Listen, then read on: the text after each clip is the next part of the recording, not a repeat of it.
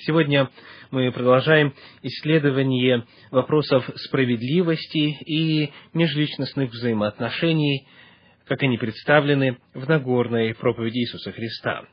Прочитаем в Евангелии от Матфея в пятой главе стихи с 38 по 42. Матфея, пятая глава, стихи с 38 по 42. «Вы слышали, что сказано «око за око и зуб за зуб», а я говорю вам, не протився злому, но кто ударит тебя в правую щеку твою, обрати к нему и другую. И кто захочет судиться с тобой и взять у тебя рубашку, отдай ему и верхнюю одежду. И кто принудит тебя идти с ним одно поприще, иди с ним два. Просящему у тебя дай, и от хотящего занять у тебя не отвращайся. Сегодня мы продолжаем исследование этого отрывка и посмотрим 39 стих, который говорит, «А я говорю вам, не протився злому, но кто ударит тебя в правую щеку твою, обрати к нему и другую». Как действовал Иисус Христос? Каким образом Он сам понимал свои же собственные слова? Что означает фраза «Кто ударит тебя в правую щеку твою, обрати к нему и другую»? Существует мнение, что здесь Иисус Христос призывает к абсолютному непротивлению злу. Посмотрим, так ли это. Обратившись к примерам, которые показывают, как он сам реагировал, когда его били по щеке, и как затем реагировал апостол Павел. В Евангелии от Иоанна в 18 главе, в стихах с 19 по 23, мы находим интересующий нас пример. Евангелие от Иоанна, 18 глава, стихи с 19 по 23. Первосвященник же спросил Иисуса об учениках его и об учении его. Иисус отвечал ему, «Я говорил явно миру. Я всегда учил в синагоге и в храме, где всегда иудеи сходятся, и тайно не говорил ничего. Что спрашиваешь меня?» Спроси слышавших, что я говорил. Вот они знают, что я говорил. Когда он сказал это, один из служителей, стоявший близко, ударил Иисуса по щеке, сказав, «Так отвечаешь ты первосвященнику?» Скажите, что должен был бы сделать Иисус Христос? Согласно 39 стиху 5 главы Евангелия от Матфея. Он должен был повернуться и подставить другую щеку, правда? Оказывается, нет. В 23 стихе 18 главы Евангелия от Иоанна Иисус говорит, Иисус отвечал ему, «Если я сказал худо, покажи, что худо, а если хорошо, что ты бьешь меня?» Оказывается, Иисус Христос не подставлял щеку для второго удара, а Он напомнил о том, что есть закон, и необходимо поступать в соответствии с ним. Если я сказал худо, покажи, что худо. Есть, а если хорошо, что ты бьешь меня? Какое право ты имеешь это делать? Почему Иисус Христос здесь сопротивляется, а не принимает а, несправедливое отношение к себе? Хочу напомнить, что когда мы исследовали противопоставление око за око и зуб за зуб, а я говорю вам не протився злому, мы обнаружили, что в Ветхом Завете око за око и зуб за зуб – это принцип, который был дан для судебных отношений.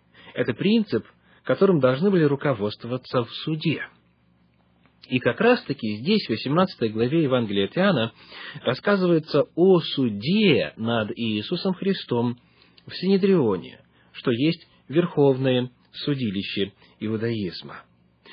И когда дело рассматривается в суде, это не личностный уровень взаимоотношений. Здесь должен исполняться принцип око за око и зуб за зуб. И об этом Христос говорит – в суде необходимо ожидать справедливого рассмотрения дела. Тот факт, что кто-то христианин, не означает, что его правами можно пренебрегать. И в решении вопросов официального порядка лишать его на справедливое к нему отношение. Нужна справедливость везде и всюду, где речь идет об официальных структурах, но здесь не рассматривается личностный уровень.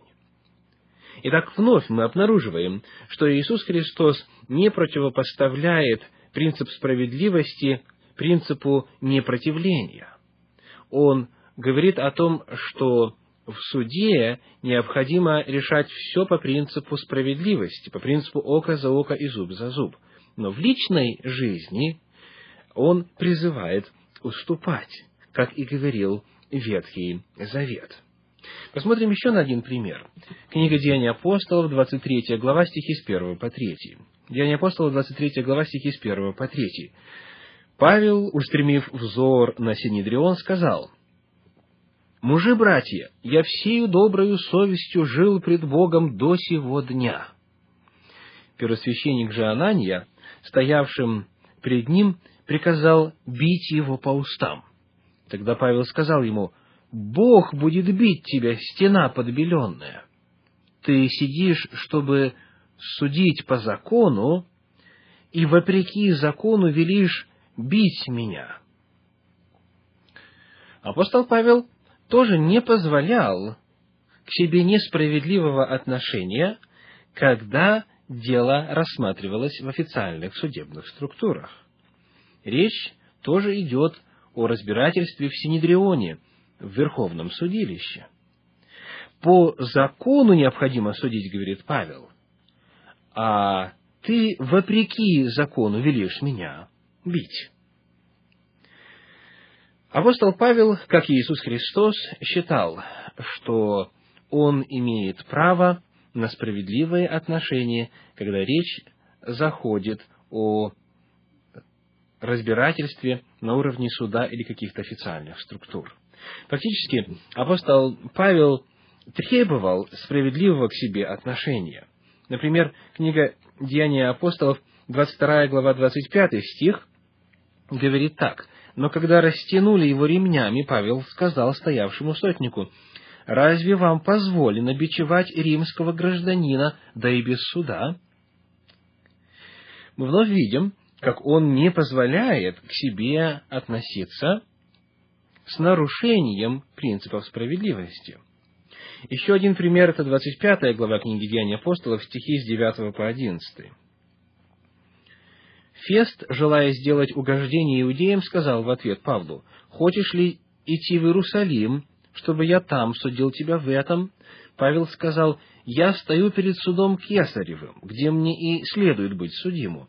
Иудеев я ничем не обидел, как и ты хорошо знаешь, ибо если я не прав и сделал что-нибудь достойное смерти, то не отрекаюсь умереть.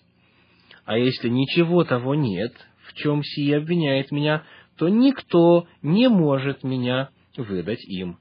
Требую суда Кесарева. Таким образом, мы вновь видим разницу между судебной сферой и личностной сферой. Ни Иисус Христос, ни апостол Павел не подставляли вторую щеку, когда дело решалось на уровне суда. Почему же Христос приглашает обернуть щеку в личностной сфере, и что это означает? Иисус Христос говорит, если кто ударит тебя в правую щеку твою, и это упоминание не случайно, именно в правую. Попытайтесь, уважаемые радиослушатели, представить, что означает удар в правую щеку. Поскольку большинство людей правши, то если они наносят удар с целью причинить боль или сбить человека с ног, используя правую руку, и бьют его по лицу, скажите, в какую щеку приходится удар? Вы можете прямо сейчас попытаться представить это. Удар придется в левую щеку. Для того, чтобы удар пришелся в правую щеку, нужно использовать тыльную сторону руки. И тогда получается пощечина. В таком случае речь идет здесь не о причинении физической боли, а об оскорблении. Пощечина на Древнем Востоке, да в принципе и сейчас, в особенности в восточных странах, это страшное оскорбление. Человек может просто легонько дотронуться до щеки, может остаться красный след. Речь здесь не идет о боли, речь идет о страшном оскорблении. Удар тыльной стороны руки не очень сильный. И здесь описывается выражение оскорбления человеку. Это межличностный уровень. Речь идет о ссоре. Если вас оскорбили, говорит Иисус Христос, не воздавайте тем же. Не воздавайте тем же, когда речь идет, речь идет о взаимоотношениях на уровне э, людей до того, как это перешло на уровень суда. Настоящий христианин забыл, что такое быть оскорбленным. Он научился от своего Господа принимать любое оскорбление и никогда не выходить из себя, никогда не пытаться мстить. Но самое интересное это то, что об этом говорил еще Ветхий Завет. В книге «Плач Иеремии» в третьей главе, в стихах с 26 по 32 мы читаем буквально следующее. Третья глава с 26 по 32. Благо тому, кто терпеливо ожидает спасения от Господа, подставляет ланиту свою бьющему его, присыщается поношением, ибо не навек оставляет Господь. Оказывается, Иисус Христос просто повторяет одно из положений Ветхого Завета. Благо тому, кто подставляет ланиту, то есть щеку, бьющему его. Мы продолжим разговор об этом во время нашей следующей встречи. До свидания.